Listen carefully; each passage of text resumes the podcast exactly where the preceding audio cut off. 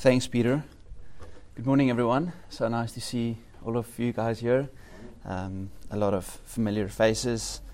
It's always a great privilege to meet in the house of the Lord. Um, but yeah, let's let's keep those people in mind that are sick and, and pray for them this week. It's it's quite bizarre to me the amount of people that are sick. Carme was actually a little bit sick this week. She's better now, but yeah, let's really do bring our people before the Lord, as it's much better for everybody to be here than you know just for us. So we'd really like to see all of you at home here as well. So today I'm going to start with a quote, and as I read the quote, I would like you guys to imagine in your head the type of person who might say a quote like this. A man who was completely innocent offered himself as a sacrifice for the good of others, including his enemies, and became the ransom of the world. It was a perfect act. Now, this is a quote about Jesus, speaking about Jesus as being completely innocent, giving himself as a ransom for the world. All of us sitting here would not disagree with that. I mean, that quote is true. And yet, it's bizarre that this quote came from a well known Hindu activist, Mahatma Gandhi. And this shows us the reality that there are so many people in this world with an opinion about who Jesus is and why Jesus came to this world. A big problem with many people is that their opinions are not informed by the Word of God, and many times their opinions are formed by the people around them or their own perception of who Jesus is. And we see that this problem is not just a problem that faced the early church, the disciples, but it's a problem that still faces us to this day. And that is exactly what we will be examining in the sermon today. That's why I've titled the sermon, Seeing Jesus Rightly. Seeing Jesus Rightly. For the past few weeks, Peter and I have gone through the Gospel of Mark and we've looked at the identity of Jesus, the works of Jesus. And for us who are readers of the text, we're in a very privileged position because from the first chapter we are told that this is the gospel about the good news of Jesus Christ, who is the Son of God. With the two feeding miracles that Peter and I have addressed so far, we've seen that Jesus is this promised good shepherd that Isaiah and Jeremiah prophesied about and that he will bring the exodus or the, the rescue of God's people forward. The disciples, as we've seen so far, have not been brilliant in their understanding of who Jesus is and what he came to do. Last week, Peter preached, and we kind of hit a low point in the disciples' understanding of Jesus, where he asked them three questions Do you not understand? Are your hearts hardened? Having eyes, do you not see? Having ears, do you not hear? Up to this point in Mark 8, as we've preached last week, the disciples, being with Jesus, were completely unable to see who he is. So today we'll start with a new act in the Gospel of Mark. Peter and I have mentioned that the Gospel of Mark is broken up into three acts. The first act was focused on Jesus in Galilee and the miracles that he did and sh- revealing himself as the, the Messiah to the masses. The third act, which we'll be getting to in, in the following weeks, we see Jesus going to Jerusalem, dying, being afflicted, as being rejected by the, the council and the chief um, priests and the scribes. But today we'll pause for the next few weeks and look at the second act in the Gospel of Mark, which fu- functions as a bridge between Jesus in Galilee and Jesus in Jerusalem. And it's quite interesting how the second act plays out, and you'll see some of this highlighted today. So I'm just going to give you quick four highlights or four characteristics of the second act, which you need to keep in mind today as we read and in the coming weeks. The first thing, which is really interesting, is that on both ends of the second act, we see the healing of blind people. And these are actually the only miracles that we see Jesus perform. And Peter has noted that Mark uses this technique called a Markan sandwich, where there is a story or an event at the front and at the back, and in the middle is sort of the meat or that which Mark seeks to highlight to us. And in the middle, between these two blind men receiving sight, is the disciples and their inability to see. Throughout the second act, we will see three times where Jesus predicts his death as the Messiah who is to come and the disciples are unable to understand or see how this is possible, that this is Jesus' ministry. We also see a significant change in the way Jesus does his ministerial work. From healing the masses, providing healings, driving out demons, we'll see only two healings. The main focus of Jesus' ministry for this part, as he's leading up to Jerusalem, will be the teaching of the disciples, teaching them what it means to follow him, teaching what it means that he will die and be raised again. Up to this point, Jesus hasn't really spoken about his death, explicitly at least. And today we will see Jesus for the first time setting the cross before his disciples, explaining to them what it means for him to die and what it means for the Messiah to be raised again. This sort of bridge between Galilee and Jerusalem will ultimately be a way in which Jesus educates his disciples on the reason he came to this world. That it's not about all the healings and the miracles and the exorcisms, but that he will die for our sins and be raised again. And with that in mind, I would like us to see Jesus' explanation of why he came to the world as we try to make sense of who Jesus is.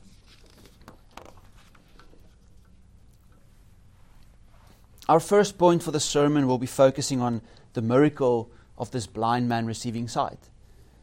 And the first point is therefore titled Seeing Jesus Rightly Requires a Miracle. Seeing Jesus rightly requires a miracle. Peter read to us this passage in Mark, and up to this point, we haven't seen any blind people receiving sight. We've seen the deaf receiving hearing, we've seen the mute speaking, we've seen the dead raised, but this is the first blind person in the Gospel of Mark to receive sight. And this might seem weird to us because this is something that we would have expected to have happened so far. Yet, as we see in this, the blind cannot be excu- excluded from the ministry of Jesus. We see the friends of Jesus, the, the friends of this blind man coming to Jesus, begging him to heal this man. Similarly to the Syrophoenician woman, they realize that Jesus is the only hope that they, their blind friend might have to receive sight. Again, in verse 23, we see two important aspects of this healing. Firstly, Jesus takes this man out of the village to heal him. Why? Well, Jesus didn't want to make a massive spectacle of this healing as to distract the masses of his actual mission. He didn't want the people to be focused so much on this blind man receiving sight that they completely miss why he came to this world. And secondly, we see Jesus again spitting on this man's eyes and touching him. Like we said in the previous healing, this is very bizarre. This is not a way that we would heal people today.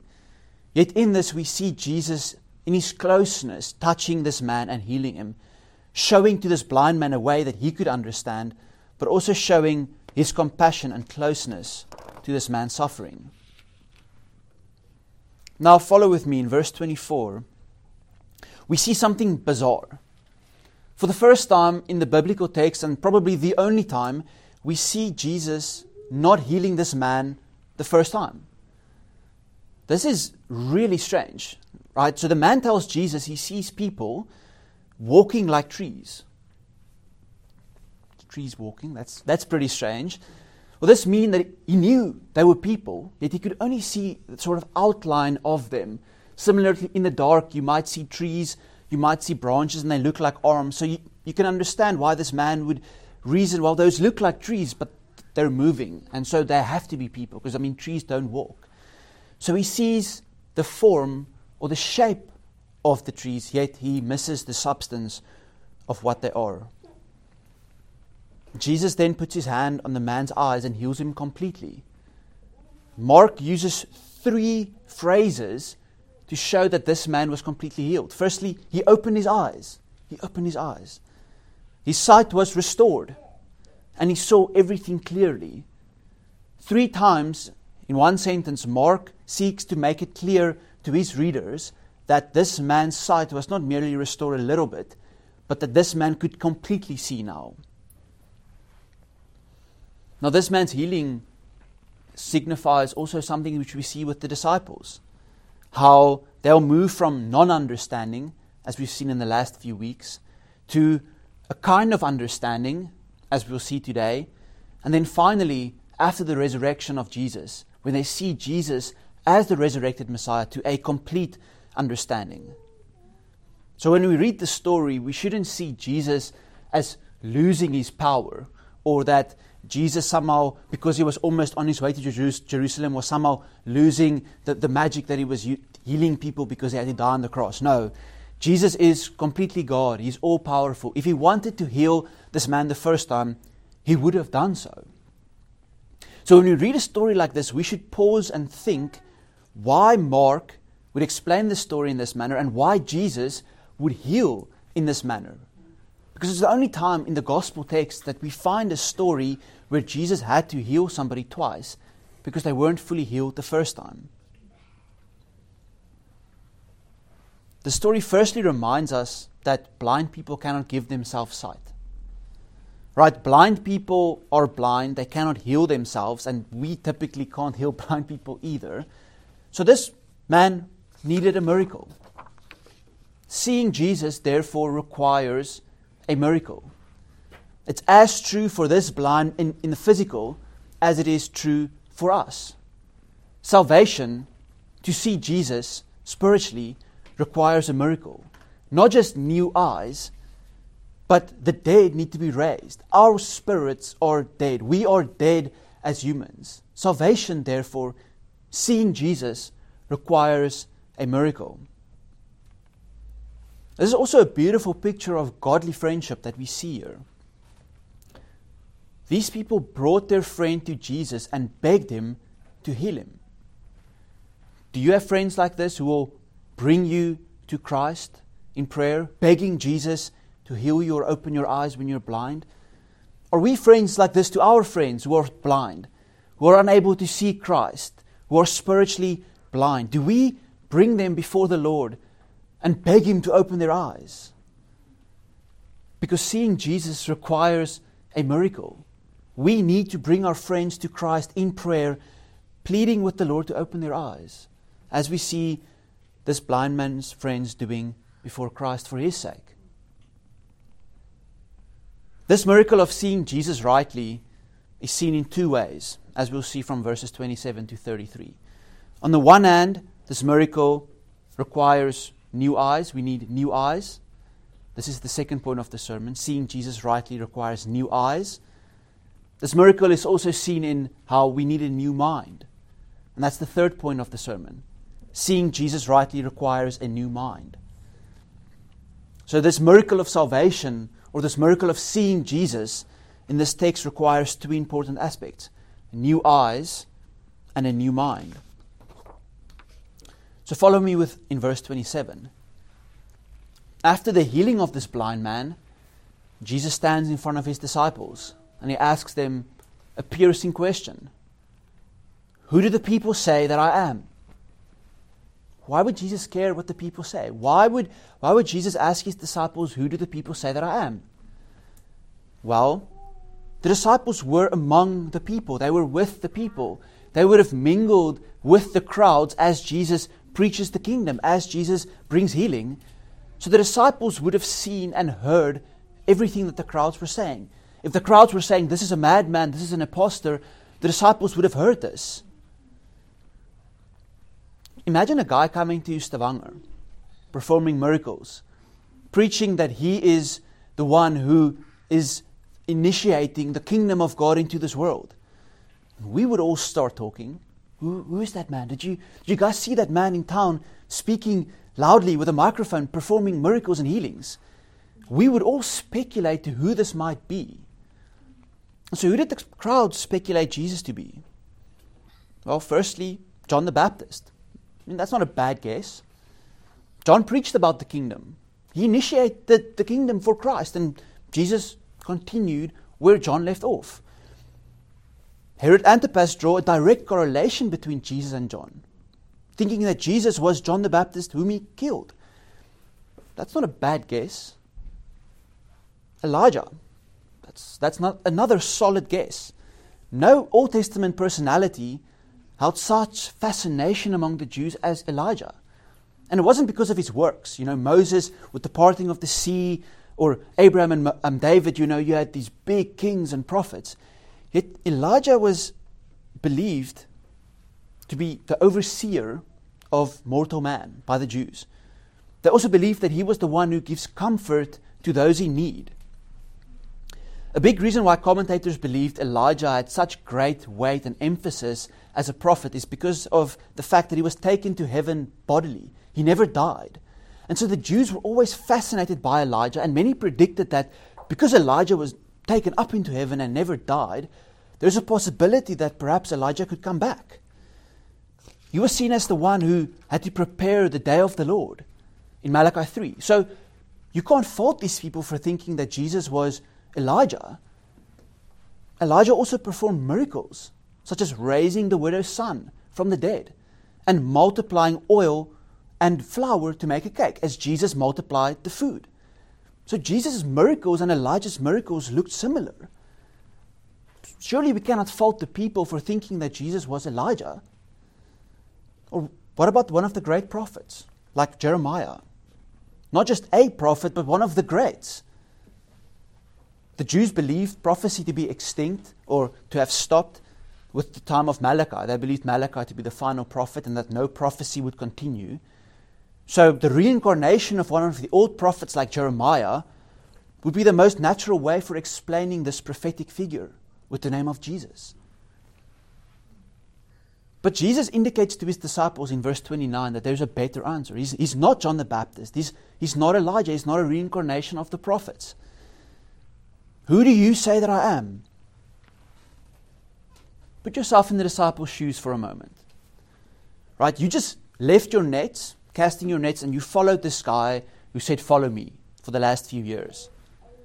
There was this instinctive recognition of his authority when he called you to follow him.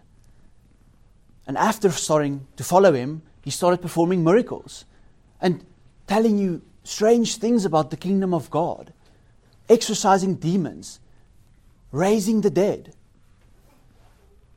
We who read Mark's gospel now are in a privileged position of seeing that Jesus is the Christ, the Son of God, in the first chapter. And so we see all of the healings, all of the miracles through the light of the fact that we know He is the Christ. Yet, the disciples surely must have thought, Who is this guy? We've left everything to follow Him. Who is He? Perhaps the people are right. Perhaps He is Elijah. Perhaps he is John the Baptist. Perhaps he is one of the prophets. Yet Peter, who many see as a spokesman for the group, declares Jesus to be the Christ. Now, why is this significant? Why the Christ? Well, we see for the first time the disciples or any man recognize Jesus as the Christ. Previously, only the demons have noticed that Jesus is the Christ, is the Messiah. But up to this point, no human has recognized Jesus to be the Christ. And we see in the Gospel of Matthew the same story. Jesus speaking to Peter, saying, Flesh and blood did not reveal this to you, but my Father who is in heaven. God had to reveal Jesus to Peter. Otherwise, they would have remained blind. For the last eight chapters, we've seen the disciples blind, without understanding, unable to see or perceive. God needed to give them new eyes in order to see Jesus. It's also important for us to notice and note what the meaning of Christ is. Christ isn't just Jesus' surname. We speak about Jesus Christ, it's not as if his name is Jesus and his surname is Christ. The Greek word Christ comes from the Hebrew word which means to anoint. And many times this was done with oil or with the Holy Spirit. But in the Old Testament, we see only prophets, priests, and kings being anointed with oil and with the Holy Spirit. In Judaism, this kingly class, the kings, were the rulers. They were the ones who ruled God's people with God's authority. And there was a great expectation among the Jews that a king similar to David, would be raised up. In Jeremiah 23, we read that the days are coming when I will raise up to David a righteous branch, a king who will reign wisely to do what is just and right in the land. So the Jewish expectation of a Christ, of a Messiah, was a king greater than David who would rule the Jews. They didn't expect a suffering servant like we read in Isaiah 53. They didn't expect this suffering Messiah. They expected a Messiah in the line of David who would set them free from the oppression of the Greeks. So when Peter declares Jesus to be the Christ, he is declaring something of Old Testament significance. But in a real way, Jesus is standing in front of us all today asking, Who do you say that I am? This two stage question to the disciples shows us that Jesus isn't just content with hearing who others say that he is. He wants to know from his followers who they say he is. We, like the disciples, need to separate ourselves from what the crowds and the majority say about Jesus and profess our faith of who Jesus is. It's interesting to note that seeing Jesus as Elijah or as John the Baptist or a great prophet, these things seem great. It's not as if they were saying to Jesus, they're saying you're a madman. They're saying that you're an impostor because the people surely would have said that. I mean, all of the Jewish leaders were saying that Jesus is an impostor. He's not the Christ. He's a blasphemer. Yet the disciples didn't say that to him. Yet Christ is not content with hearing the words of the crowds. He wants to know who he is as he has revealed himself. How often do we do this today?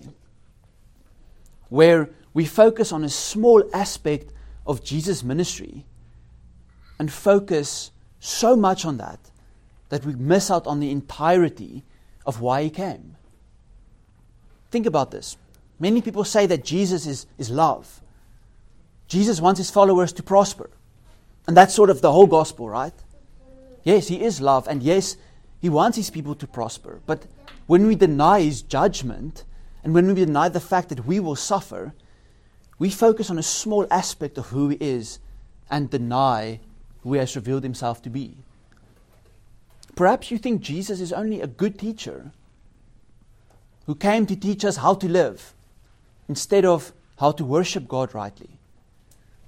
If we only focus on a small aspect of Jesus' ministry, we miss out on who He is. Or maybe something which hits closer to home here in Norway. When we look at how many people, or how few people, should I say, attend church, and treats Jesus as an optional extra, an additional thing they add on to Christmas or Easter, instead of an essential part of their lives, we see them worshipping Jesus as merely optional, focusing on a small aspect of who Jesus is, instead of viewing him as essential as he has revealed himself throughout the texts. Who we say Jesus is, and our confession of faith, our confession of Christ is important since it shows the world around us and it shows us who we worship. This is why it's so important to pray and read the Word of God, that we might see Christ and commune with Him, that our affections may be drawn towards Him.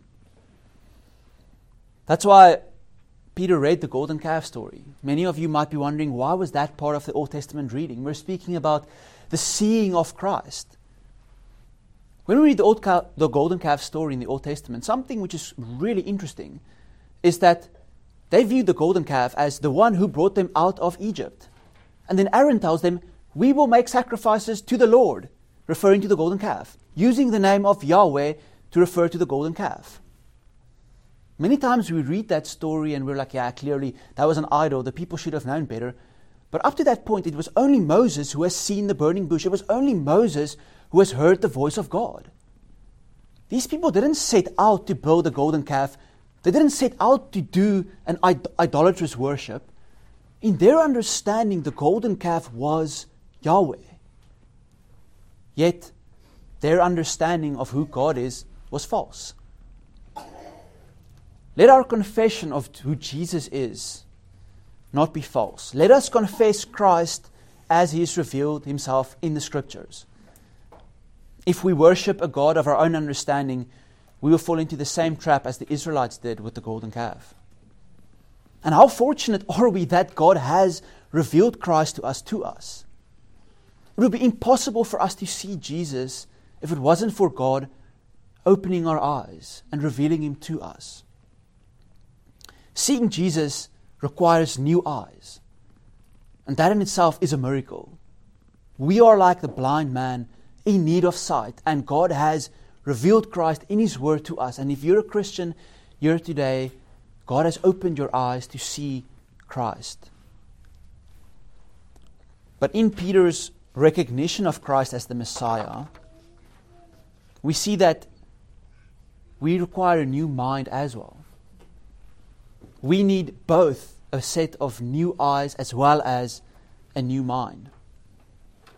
Follow me with in, in verse 31. After Peter declares Jesus to be the Christ, Jesus proceeds to tell them and teach them what it means that he is the Messiah. It's interesting here that Mark says Jesus began to teach them as if Jesus hasn't taught them anything up to this point. Yet, similar to a school teacher that teaches you math, would we think 2 plus 2 equals 4 is maths? Yes, sure, that's maths, but that's, that's not the, the meat and bones of what maths is. That's just laying the foundation in order that we might understand and in a similar way, we should view the previous six or eight chapters as Jesus laying the foundation for the disciples in order to understand.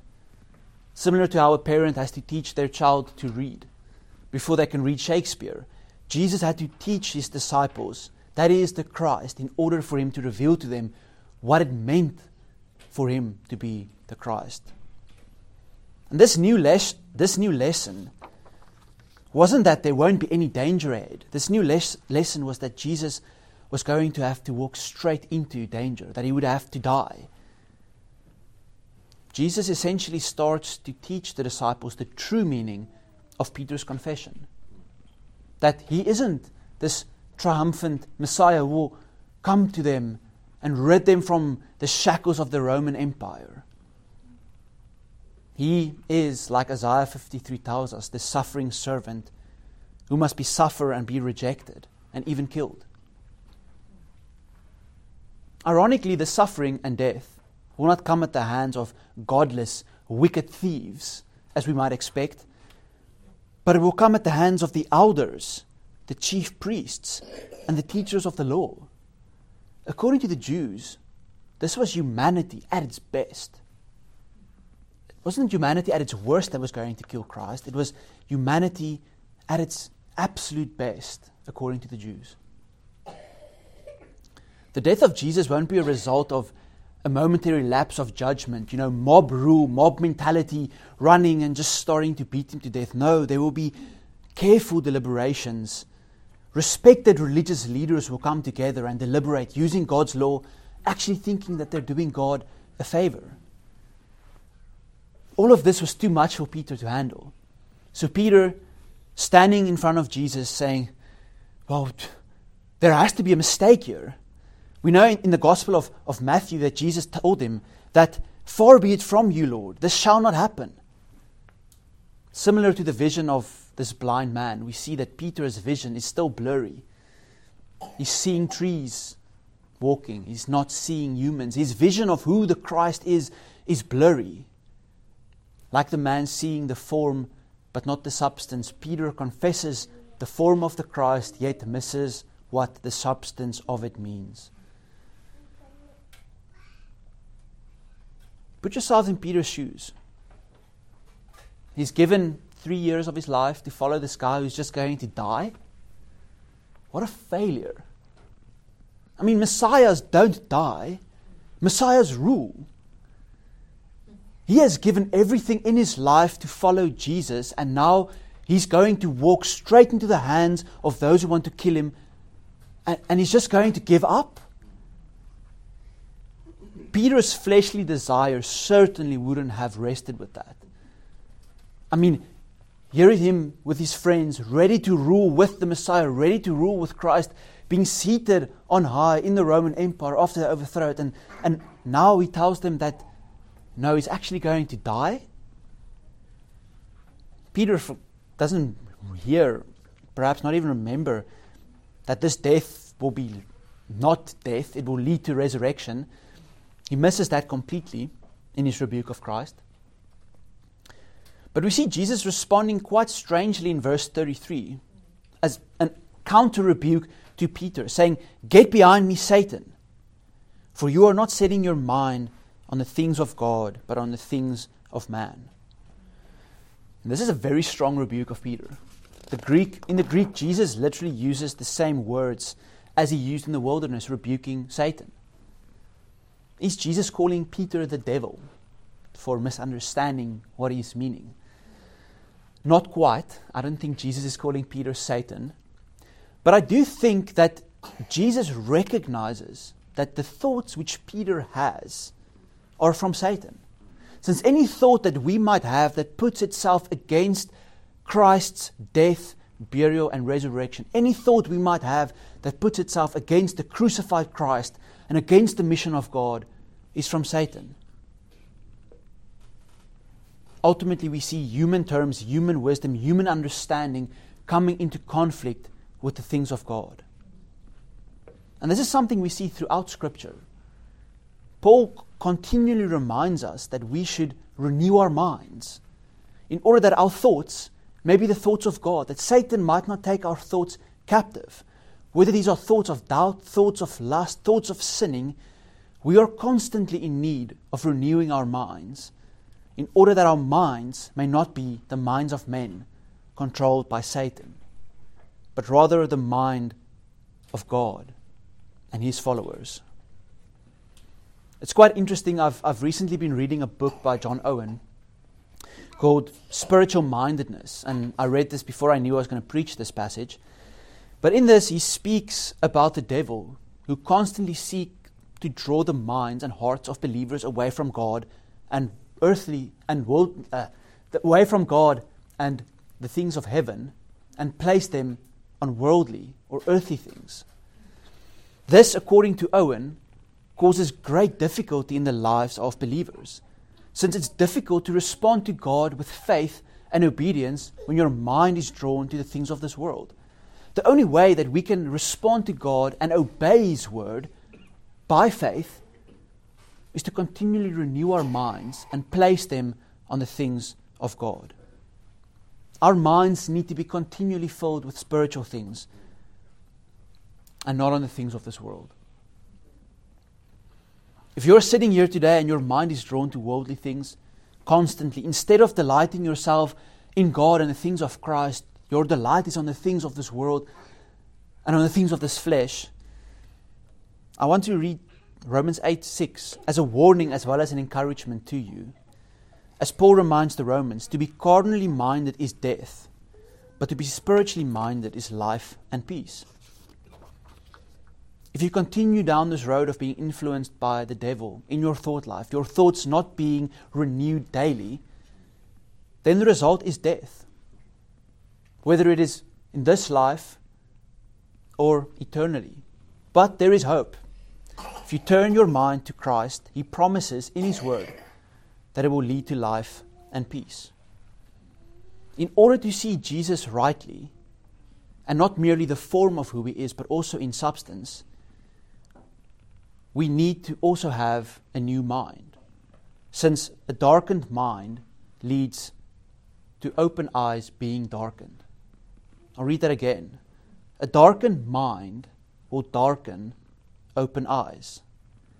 Even if Jesus has opened your eyes and healed your spiritual blindness, you still need to constantly press on reading the Word, reading prayer, praying yourself, in order that your mind may be renewed, that your eyes may not be blurry and darkened because of your mind in darkness. Seeing Jesus requires a miracle of a new mind. So, if we take a step back now and look at the story again of this blind man as well as Peter, the parallel between these two is much easier to see, and we can see why Jesus healed the blind man in this two stage healing. Firstly, at this first touch of healing, this blind man was able to see the form, but not the substance. He was able to see the form of trees, yet could not see that the substance of what was moving was men.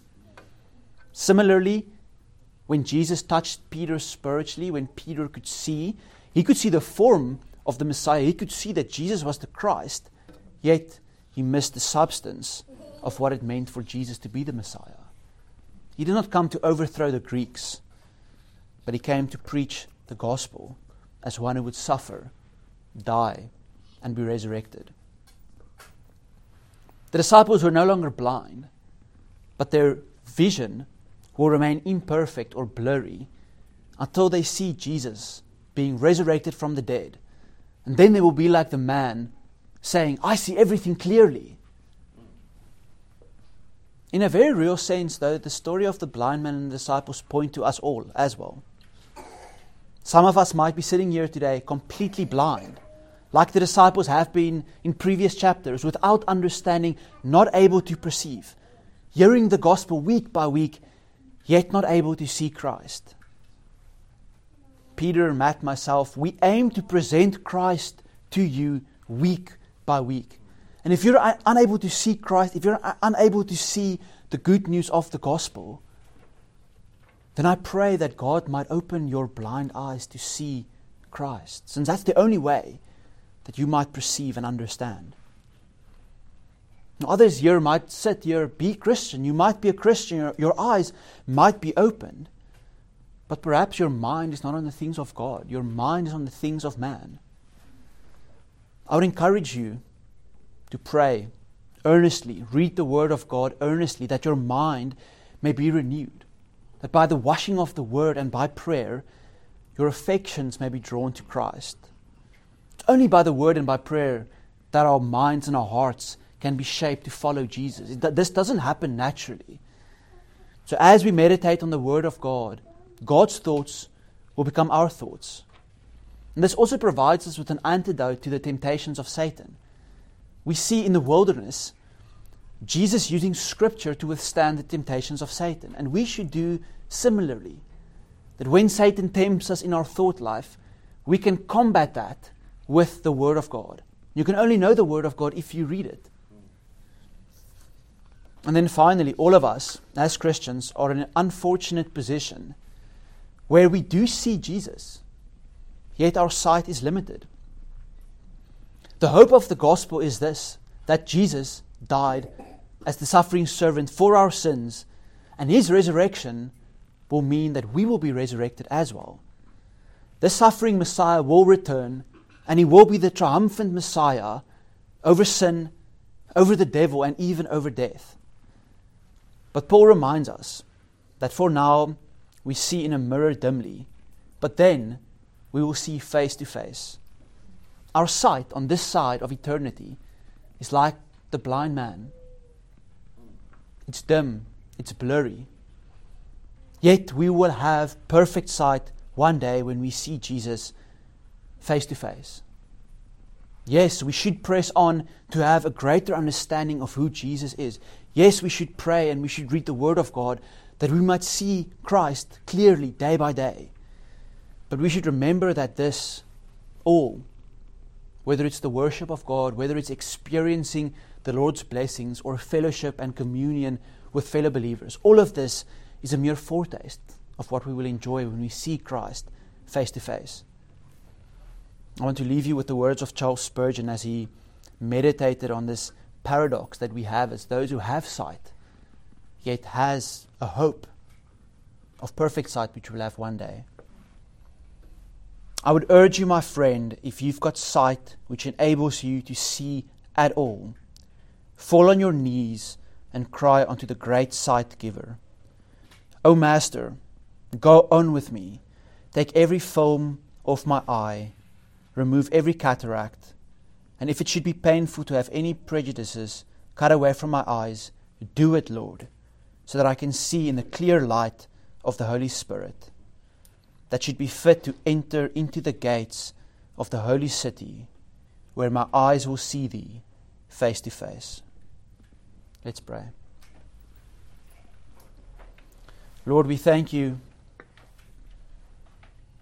that you have given us sight, Lord. That we're reminded of this great miracle that salvation is that we are not merely dead people coming alive. We are not those who were deaf and able to hear, but Lord, we were blind and we see. But Lord, let us not become discontent with the fact that we do not see you clearly on this side of eternity. Let us not become discouraged by our sin and the fact that we are unable to see you face to face, Lord. But I pray that we might press on on this side of eternity to know you more. That we might press on in this side of eternity to commune with you in prayer, knowing that prayer and reading your word are a mere foretaste of the things we will enjoy with you in eternity when our sight will be fully restored. Father, I also pray for those in our assembly today who are blind, who are unable to see. Lord, I pray that you might give sight to them. As we're reminded in this passage, you are the only one who gives sight to the blind. You are the only one who can perform the miracle that we need to see you, Lord. And so, Father, I pray that you may have mercy on those here today who are blind. And Lord, I pray for all of us that our minds may not be taken captive by Satan, Lord. That we might not be like Peter, seeing you as the Christ, yet rebuking you for speaking the words of God. That our hearing of your word may lead to faith and obedience, Lord. So, Lord, I pray for all of us that our minds may be renewed to the image of Christ and our thoughts may be continually drawn upwards in order that we might worship you rightly, Lord. In Jesus' name, amen.